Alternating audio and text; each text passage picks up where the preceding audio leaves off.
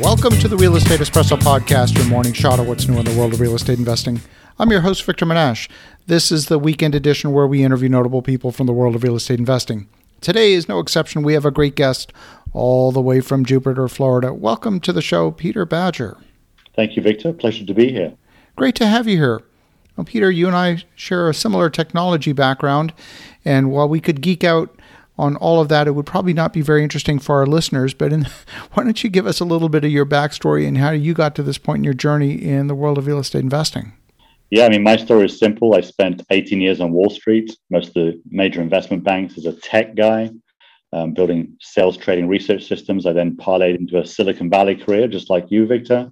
Ended up um, creating my own company, uh, enterprise software, went through the full VC funding, Series A, Series B, finally got acquired by Citrix Systems in Santa Clara, California.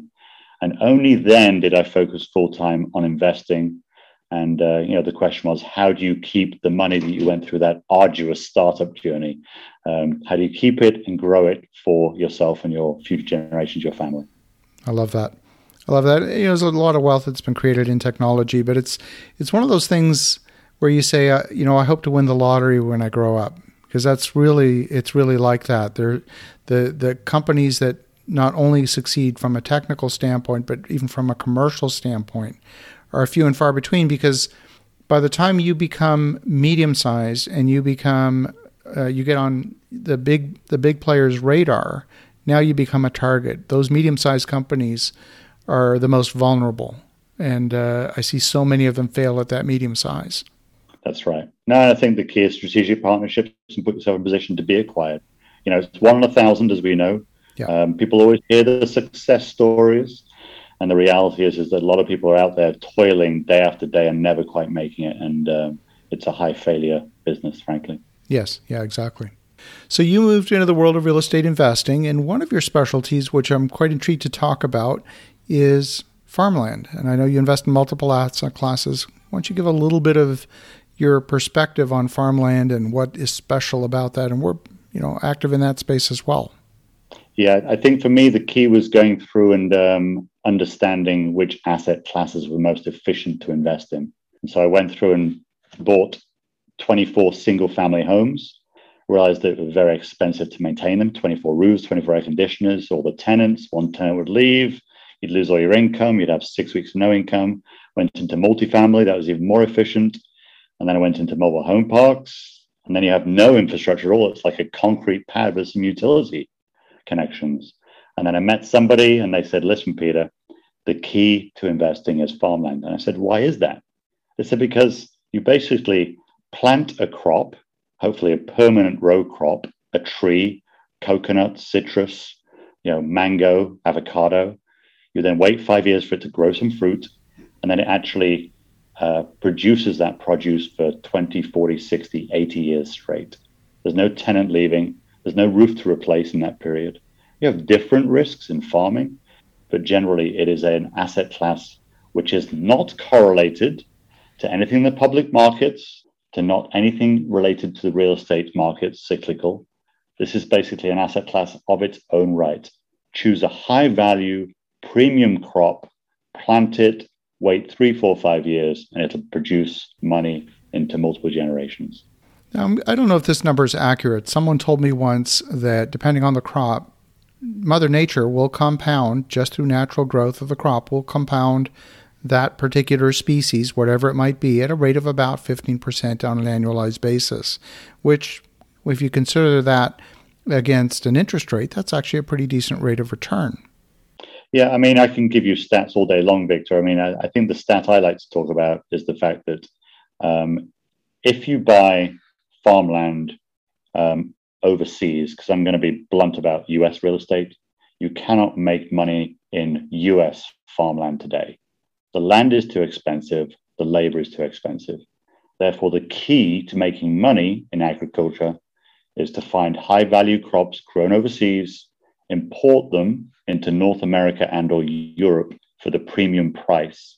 And that means you can actually get a very decent double digit return on a consistent basis for decades.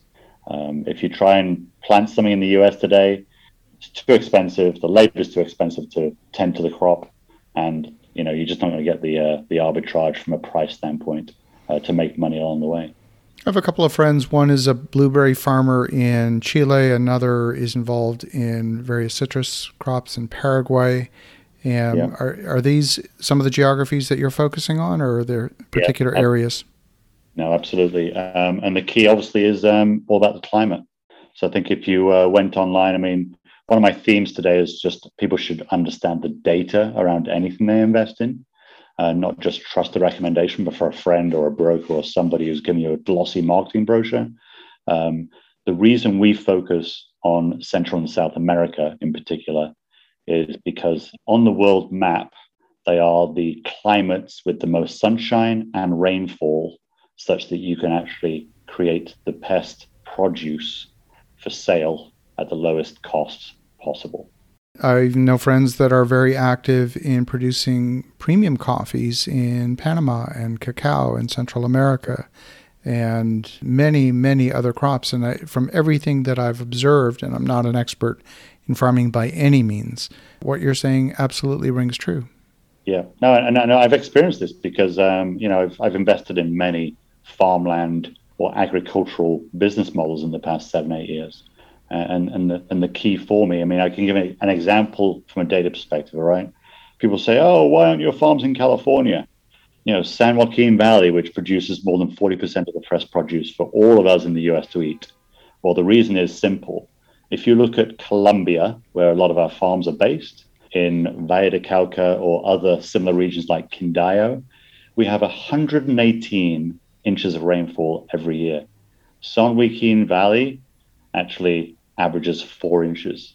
And wow. so when you look at agriculture, it's like people say to me, Oh, what about the water rights to rivers and aquifers under the ground? I'm like, We don't care.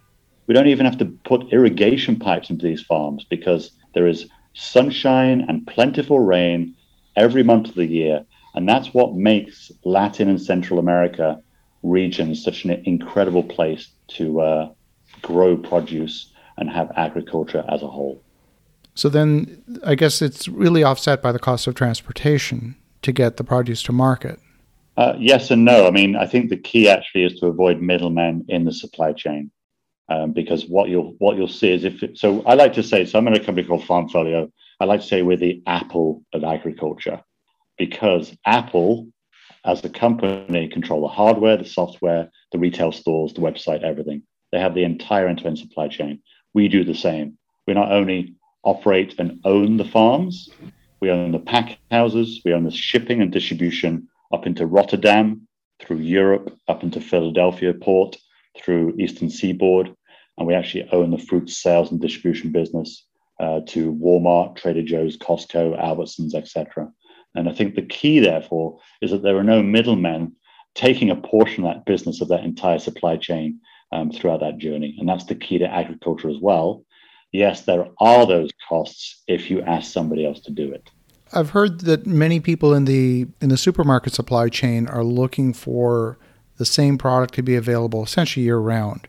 But of course, one geography cannot produce that. So during a certain month, they'll source the tomatoes from from New York State, and then they'll go and get them from Georgia, and then they'll get them from South America or from Central America, and then from South America, and basically rotate their way around the season in order to provide that consistent supply on a on a calendar year basis.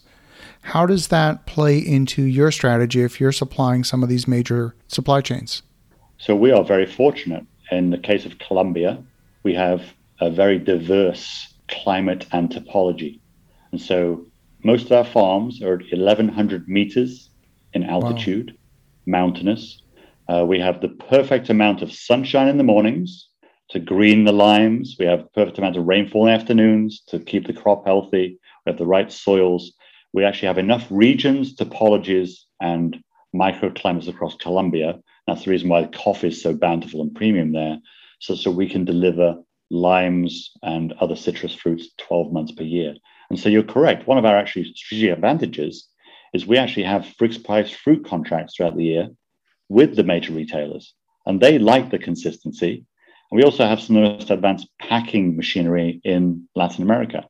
And so we have this like amazing machine that, you know, we drop all the produce off at the front, it gets washed a couple of times, waxed, it comes through this final hopper, it's weighed, and there's a little camera there, video camera, that actually takes photos of the fruit, looking for spots, you know, um, imperfections, and ultimately we can guarantee in the box of fruit that ends up on the supermarket shelf, all the limes are a consistent emerald green and exactly the same size. Because people don't remember this, but 30 years ago, you used to pick out the biggest lime from the box in the supermarket. That doesn't happen anymore. The, the supermarkets want consistent size, um, consistent green, consistent taste, high sugar, you know, beautiful limes, and 12 months per year. So you're right, Victor. The key is providing that. And we have topographical and country advantage. Amazing. So, if someone's interested in investing in farmland, is that something to do solo? Is that something to connect, uh, invest in a fund? What? How does someone learn more? So traditionally, people have been able to go to the public markets that either find some like you know ag-related uh, stocks in the chemical business, or they go down ETF, um, you know, the normal mutual fund, or maybe a you know a land REIT Frankly, I don't recommend that because it's the same as the public markets. It all comes up and down in tandem. Uh, so, my true learning on my personal investment journey is to actually have titled farmland. And therefore, you actually have title to the land. You can control it, you know what's on it, and you can decide how long you keep the income from it. Uh, we see some private equity syndication type deals out there, uh, but generally, I mean, I can go on for hours about this. You'll meet many people who will offer up a private equity syndication opportunity in farmland. And I call it hope ag investing. Right. Because you're hoping that they will be able to raise the funds, find the right land, create a nursery, grow the saplings into trees, get the fruit, work out how to wash, pack, sort, transport it, and finally, the hardest part of the entire journey is those fruit contracts with the major retailers. Uh, you're hoping over a six year period, as you wait for your returns, that will have worked all of that stuff out. And in my experience, it's a very difficult thing to do. And so I actually invested with probably, I looked at probably 40 investments over the past six or seven years. I invested with four major providers who I did due diligence on, and only one of them actually kept succeeding, and that was Farmfolio and after five years of investing every opportunity, I joined them in May this year uh, because I've now seen what they've done. And so what they did was they actually started with the end in mind.